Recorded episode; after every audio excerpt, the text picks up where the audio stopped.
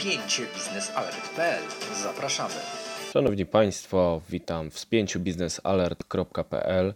Nazywam się Wojciech Jakubik, jestem redaktorem naczelnym portalu Business Alert i będę miał przyjemność pokrótce opowiedzieć Państwu o tym, co było zdaniem naszej redakcji najważniejsze w mijającym tygodniu i wśród wielu ważnych y, informacji, które pojawiły się w ostatnim czasie, najważniejsze to te, że Baltic Pipe ma w końcu dostawcę rur, dalej czeka na wykonawcę, ale także informacja o tym, że PGNiG, czyli główna spółka gazowa w Polsce, ma nowego prezesa. Te fakty są ze sobą powiązane, ale warto zacząć od początku. Wiemy już, e, że jest dostawca rur dla gazociągu Baltic Pipe. E, teraz czas znaleźć wykonawcę gazociągu. Teoretycznie gazociąg z Norwegii przez Danię do Polski może sprawić kłopot także spornemu gazociągowi Nord Stream 2. W jaki sposób? E, wiemy, że jest wykonawca e, rur e, dla Baltic Pipe. Będzie to niemiecka firma Europipe, która 9 stycznia podpisała umowę z Polakami z gaz systemu o dostawie rur. One razem mają ważyć 130 tysięcy ton, czyli więcej niż wieża Eiffla. To taki ciekawy fakt. No ale sama umowa ma znaczenie prozaiczne. Po prostu rury muszą się znaleźć po to, aby ułożyć podmorski odcinek Baltic Pipe E, z Polski do Danii. Ta umowa została już podpisana, natomiast czekamy na e, umowę e, z wykonawcą gazociągu, czyli z firmą, która ułoży te rury i ta umowa pierwotnie miała zostać zawarta na przełomie 2019 i 2020 roku. Pełnomocnik rządu do spraw strategicznej infrastruktury energetycznej Piotr Naimski, który przetrwał zmiany w rządzie y, Mateusza Morawieckiego, dalej jest tym pełnomocnikiem, zapewniał, że na przełomie roku to się stanie. No nie stało się nadal. Teraz mamy nowe wypowiedzi e, ministra Naimskiego. Przyznał, że toczy się przetarg, który wyłoni wykonawcę części morskiej e, gazociągu Baltic Pipe i ta faza zostanie ukończona, cytuję, w pierwszej połowie roku. Mówił Pan Minister o wykonawcy na przełomie roku. Jeżeli on będzie za pół roku, czy to ma znaczenie dla harmonogramu Baltic Pipe? Dlaczego nie, nie, nie na przełomie, tylko teraz? Nie, nie ma. Jest tak, że y, mamy y, zaplanowane w harmonogramie rozpoczęcie y, budowy y, w y, czerwcu, y, czyli w tym półroczu. E, a rozmowy z wykonawcami, czy właściwie przetarg jest w tej chwili prowadzony i e, jeżeli to będzie kilkanaście tygodni, to będzie, to będzie też bardzo dobrze. W tej pierwszej połowie roku y, ona się zakończy, następnie ma ruszyć fizyczna budowa odcinka podmorskiego e, Baltic Pipe, czyli w połowie 2020 roku mamy mieć wykonawcę i będzie on mógł zacząć układanie rur po to, żeby gazociąg był gotowy w październiku 2022. Przypomnę, że jest to e, data kluczowa z punktu widzenia polskiej polityki dywersyfikacji źródeł dostaw gazu, bo z końcem 2022 roku kończy się także kontrakt z rosyjskim Gazpromem, niesławny kontrakt jamalski, którego Polacy nie chcą przedłużać, tak mówią, tak deklarują na dzień dzisiejszy, a zatem coś będzie go musiało zastąpić i wtedy właśnie przyda się Baltic Pipe. Przypomnę, że jest to gazociąg o przepustowości 10 miliardów metrów sześciennych, który będzie gotowy akurat na zakończenie kontraktu jamalskiego i teoretycznie pozwoli zastąpić krytykowany przez ekspertów, nawet przez Komisję Europejską kontrakt jamalski nowym kontraktem, powiedzmy kontraktem norweskim, e, z uwzględnieniem faktu, że PGNiG ma złoża e, norweskie i może wydobywać bardzo tanio e, surowiec w Norwegii i planuje 2,5 miliarda metrów sześciennych rocznie dostarczać przez Baltic Pipe właśnie z własnych złóż. Reszta ma pochodzić od dostawców takich jak Statoil, zwany teraz Equinor. No i dostawy z własnych złóż na pewno będą tańsze i prawdopodobnie konkurencyjne cenowo, na przykład do oferty rosyjskiego Gazpromu, który będzie musiał się mocno nagimnastykować, żeby zostać na polskim rynku. I teraz y, w tym kontekście, w kontekście y, możliwego e, y, wyboru wykonawcy e, Baltic Pipe w połowie 2020 roku, wchodzi kolejna informacja, która e, dodaje kolorytu całej dyskusji na temat Baltic Pipe, bo e, w dniu konferencji, na której minister Naimski zapowiedział, że e, wykonawca zostanie wyłoniony do połowy 2020 roku, pojawiła się także informacja, że Rada Nadzorcza PGNiG-u odwołała prezesa e, Piotra Woźniaka. Wybrała na to stanowisko Jerzego Kwiecińskiego, dawnego minister, ministra infrastruktury i rozwoju. I doszło także do głębokich zmian w całym zarządzie. Wiadomo, że e, odeszli e, Maciej Woźniak, odpowiedzialny za sprawy handlowe w PGNiG-u, Michał Pietrzyk do spraw finansowych, Robert e, Perkowski do spraw operacyjnych, Łukasz Kroplewski do spraw rozwoju, a zatem cały zarząd został wymieniony, pojawili się jego nowi członkowie. Oczywiście wrócił pan Robert Perkowski, dalej będzie się zajmował sprawami operacyjnymi. Pojawił się pan Jarosław Wrubel, który będzie wiceprezesem do spraw handlowych.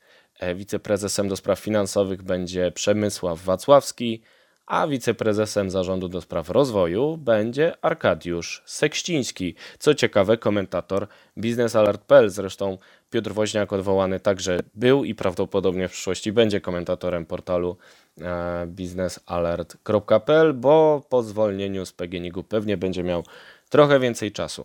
Ale e, wybór nowego prezesa PGNiG-u e, to doniosła zmiana, która może mieć znaczenie dla projektu Baltic Pipe, ponieważ e, trwała dyskusja w Polsce na temat e, nowej polityki gazowej Jerzego Kwiecińskiego. On bardzo delikatnie wypowiadał się na temat kontraktu jamalskiego. Powiedział, że e, Rosjanie będą musieli przedstawić ciekawą ofertę, żeby zostać na rynku polskim. Nie wykluczył jednoznacznie dostaw gazu z Rosji, co wzbudziło krytykę m.in. Piotra Woźniaka, zanim jeszcze został odwołany. Pojawiły się nawet sugestie, że Kwieciński mógłby dążyć do tego, aby sprowadzać gaz z Rosji na potrzeby e, elektrowni, e, elektrowni e, gazowej w Ostrołęce. Gdyby ten projekt został przestawiony na gaz, jeżeli by do tego doszło rzeczywiście, no i e, mieliśmy do czynienia z istotnym sporem na ten temat. Niezależnie od tego, czy ten spór był uzasadniony, czy nie, e, Rosjanie mogą spróbować przetestować nowego prezesa PGNiG e, Jerzego Kwiecińskiego, który nie ma dużego doświadczenia w branży gazowej. Będą być może wysyłać jakieś komunikaty e, na temat tego, co stało się w Polsce, na temat zmiany prezesa PGNiG-u.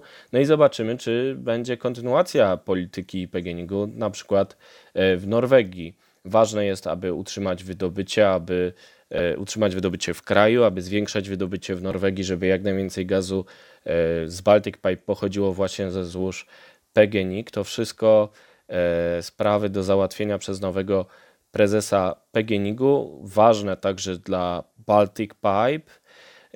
A tempo budowy Baltic Pipe jest ważne nie tylko dlatego, że chcemy w 2022 roku dokonać rewolucji kontraktowej, żeby, żeby e, mieć lepszą pozycję w rozmowach z Rosjanami, potrzebujemy tego Baltic Pipe. E, Jest y, ta sprawa ważna także dlatego, że gdyby okazało się, że e, Nord Stream 2 rzeczywiście jest znacznie opóźniony, według niektórych opinii on może powstać nawet w 2024 roku, czyli dwa lata po planowanym ukończeniu Baltic Pipe. No ale nawet jakby został ukończony tylko chwilę po Baltic Pipe, to sprawa krzyżowania Baltic Pipe e, z gazociągiem Nord Stream 2 będzie wyglądała całkiem inaczej. Póki co założenie jest takie, że Baltic Pipe powstanie prawdopodobnie już po Nord Stream 2, czyli będzie musiał konsultować krzyżowanie z operatorem Nord Stream 2, spółką Nord Stream 2 AG, która należy w 100% do Gazpromu. No i to może być problem. To może być wyzwanie, no bo sprawa teoretycznie techniczna może stać się polityczna. Y, Będzie w tej sprawie decydował rosyjski Gazprom, który nie będzie się oglądał na e, europejskich partnerów, jak będzie to w przypadku na przykład Nord Streamu I, ten gazociąg funkcjonuje, ale operatorem jest konsorcjum z udziałem firm zachodnich, które już raczej nie chciałyby doprowadzić do nadużyć przy krzyżowaniu.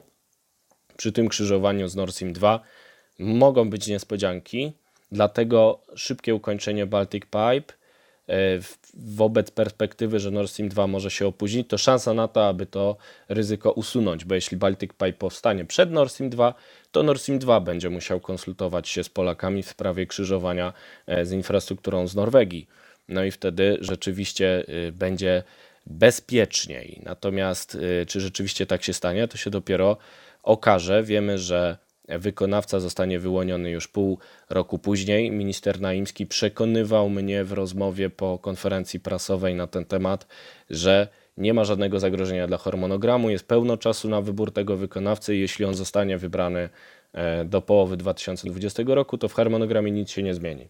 Oby rzeczywiście tak było, biorąc pod uwagę e, plany krzyżowania Baltic Pipe e, z Nord Stream 2, biorąc pod uwagę plany dywersyfikacji w 2022 roku. E, Jeżeli sankcje USA rzeczywiście opóźnią Nord Stream 2 do 2024 roku, no to zniknie nam jeden z problemów, więc warto ukończyć ten gazociąg na czas. Zobaczymy, co zrobi prezes PGNiG-u. Wydaje się, że e, będzie zwolennikiem dywersyfikacji i kontynuacji polityki e, Piotra Woźniaka. No ale z drugiej strony trzeba jakoś uzasadnić tę zmianę. Jeżeli jest jakieś merytoryczne uzasadnienie do zmiany prezesa PGNiG-u, to Jerzy Kwieciński będzie je musiał przedstawić. Czy zakwestionuje politykę dywersyfikacji prowadzoną przez Piotra Woźniaka? To będzie istotne na przykład dla rozmów z Ukraińcami o zwiększaniu dostaw przez dostępny już rewers wirtualny, przez planowany gazociąg Polska-Ukraina, który mógłby powstać w 2021 roku. na te wszystkie pytania powinien odpowiedzieć nowy prezes PGNiG-u, gdy tylko już na dobre osiądzie w nowym stanowisku i e, pozna sytuację spółki przy ulicy Kasprzaka i Biznes Alert na pewno będzie tej sprawie się przyglądał, będzie pytał prezesa e, PGNiG-u Jerzego Kwiecińskiego o jego pomysł na polską dywersyfikację, na wykorzystanie Baltic Pipe, na relacje z Ukrainą i nie tylko. I oczywiście będziemy też sprawdzać, jak powstaje Nord Stream 2, czy rzeczywiście będzie opóźniony jeszcze bardziej niż do końca 2020 roku, o czym mówiły władze rosyjskie już y, oficjalnie. Trzymamy dla Państwa rękę na pulsie i poruszymy ten temat nieraz w spięciu biznesalert.pl. Na dziś to wszystko. Dziękuję bardzo. Wojciech Jakubik, redaktor naczelny portalu biznesalert.pl.